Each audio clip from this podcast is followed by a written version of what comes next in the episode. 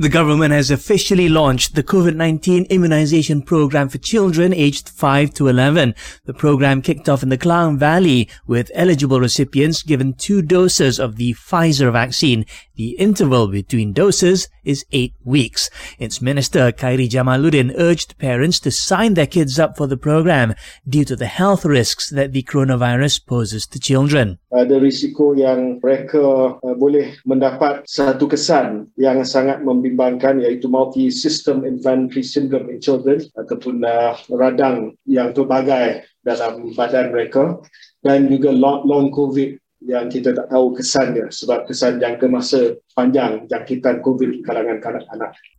However, he pointed out that such vaccinations are not mandatory. Ini program yang sukarela. Tiada apa-apa syarat wajib yang kita tetapkan kepada ibu bapa. Kita ingin membina keyakinan ibu bapa supaya mereka tampil untuk mendaftar anak-anak mereka.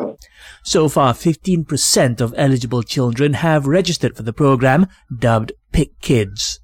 Meanwhile, just over 12 million adults have now received their COVID-19 booster shot. This accounts for 51.5% of those aged 18 and above. The COVID Now portal adds that 98% of adults and 88% of adolescents are double vaccinated.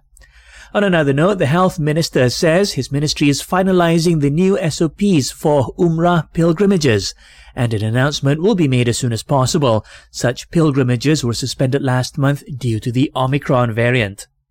As for the SOPs for the Johor state election, Khairy Jamaluddin says they will be different compared to previous polls. It's to help cushion the impact of Omicron. And there's been a slight dip in daily COVID-19 infections in Malaysia. According to the Health Director General, there were 5,720 new cases today, which is down by 16 compared to yesterday.